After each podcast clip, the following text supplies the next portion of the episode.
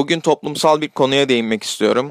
Kanayan yaralarımızdan biri olan ve gençleri özellikle büyük bir soruna iten o olgu. Yaşlılar ve onların fütursuzca özel hayata müdahale çabası. Metrobüste, otobüste ve hatta metroda ayakta duramayan bir grup insanın epik bir çabası olan bu durum bilhassa mezun olan gençlere nerede ne yapacağını söylenmesi üzerine kurulmuş vaziyette.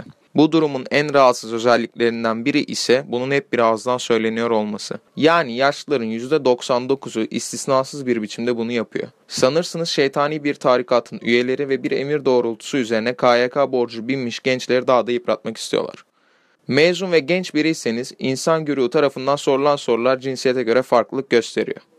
Erkekseniz ilk soru belli. Askerlik ne zaman? Kimi daha dolaylı sorup ne zaman askere gidiyorsun kalıbını tercih ediyor.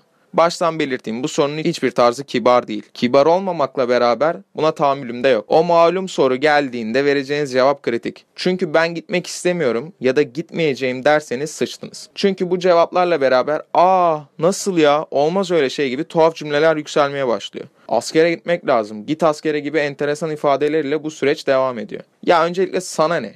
Benim askerliğimden sana ne yani? Çok istiyorsan karargah orada duruyor. Tekrar git amına koyayım. Ama beni sal. Bir de bu yetmezmiş gibi şimdi askerlik ne var ya biz 18 ay yaptık cümlesi geliyor. En muazzam savunma biçimi bence bu cümlede saklı. Biz 18 ay yaptık. Aslında olay burada bitiyor. 18 ay yapmak benimki koymuş.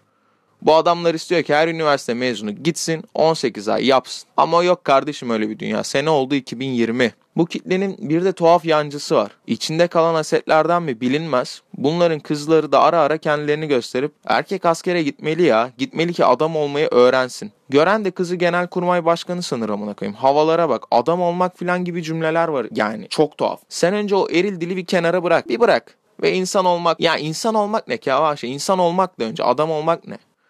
Kaldı ki izmarit toplamak ile tırnak içinde söylüyorum adam olma arasında hiçbir doğrusal ilişki yok. O yüzden işinize bakıp şu askerlik konusunu gençlere bırakın. Kim ne yapıyorsa yapar, sizi ilgilendirmez. Erkekler için bu soru kabusun ilk adımı. Kadınlar için ise kabusun ilk adımı evlilik oluyor. Bütün gün TV izleyip bomboş yaşamak dışında gayesi olmayan o komşuyu tanıdınız değil mi? İşte o kadın mezun olan öğrencinin yakasına yapışıp e okul bitti. Ne zaman evleniyorsun? yok mu hayırlı bir kısmet sorusunu soran kadın. Öyle ki bu evlilik cümleleri devamında e yaşın geçmeden bul birini hatta zengin birini bul diyecek kadar şuursuz bir hale geliyor. Ama kadının da var haseti. Benimki hiçbir şey yapamamış, yaşlanmış. Fakat istiyor ki herkes böyle yapsın. Yani o kafa yapısının içinde olduğunuz ya da mesleğinizin bir önemi yok. Diş hekimi, avukat ya da farklı bir şey olsun. Hemen evlenin ve kocanızın eline bakın. Ona çocuk verin. Tek istedikleri bu. Ya hadi diyelim bu boş nasihatı biri dinleyip evlendi. Kızın düğününe çeyrek bile takmazsın be teyze. Neyin tribi yani bu? Bu arada evlilik erkekler için de korkutucu olan ikinci soru. O zorunlu askerlik çıktıktan sonra ikinci olarak askere git gel de hemen evlen. Her neyse kim ne zaman evleniyorsa evlenir kardeşim. Belki de evlenmeyip aynı evde kalacaklar. Size ne size giren çıkan var mı? Bence yok. Bırakın insanları hayatlarını yaşasın. Çalışarak ya da yapmak istedikleri şeyleri yaparak. Ben oldum ya da sevdiğim şeyi yapıyorum mutluluğunu yaşasınlar. Gelelim cinsiyetin fark etmediği bir diğer soru olan maaşa. Bu gerçekten hiçbir cinsiyet fark ettirmiyor. Yani erkek, kadın ya hiç fark etmez. İşsizliğin yüksek olduğu bu günlerde iş bulduğunuz an hızlıca sorulan bir soru olarak geliyor. Maaşın ne kadar?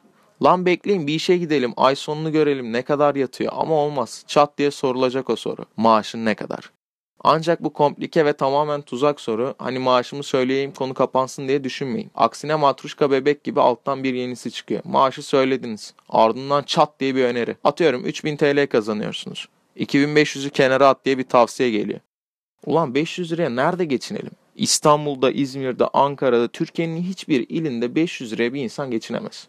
Survivor bile daha insancıl şartlarda yapılıyor. Hadi nerede geçinelim sorusunu geçtim. Niye böyle bir şey yapalım? Bir ay boyunca emeği kiraya verip kazanılan parayı kenara atsam elime ne geçecek? Ancak tam bu düşüncedeyken soru mankılıklı adamların dudakları yine korkunç bir şey söylemek için açılıyor. İleride düğün falan olacak lazım olur. Vay orospu çocuğu ya meğer atacağı göbeği ve yiyeceği kajuyu düşünüyormuş. Düğün yapmayacağım cevabı da kabul görmez bu arada. Geleneklerimizden bağlanıp tuhaf bir yerden çıkan bir cevap alırsınız. Ek olarak kazandığınız parayla tatile vs gidiyorsanız sapı yuttunuz demektir. Müsriflik, şımarıklık gibi bir dizi suçlamadan sonra size şu denilecek. Ya ne gerek var evlenince karı koca gezerler. Ama 50-60 bin TL harcayıp düğün yapın ki borç ödemekten bir bok yapamayın mesajı da vardır bu alt metinde. Gelelim cinsiyetin gerektirmediği bir diğer soruya.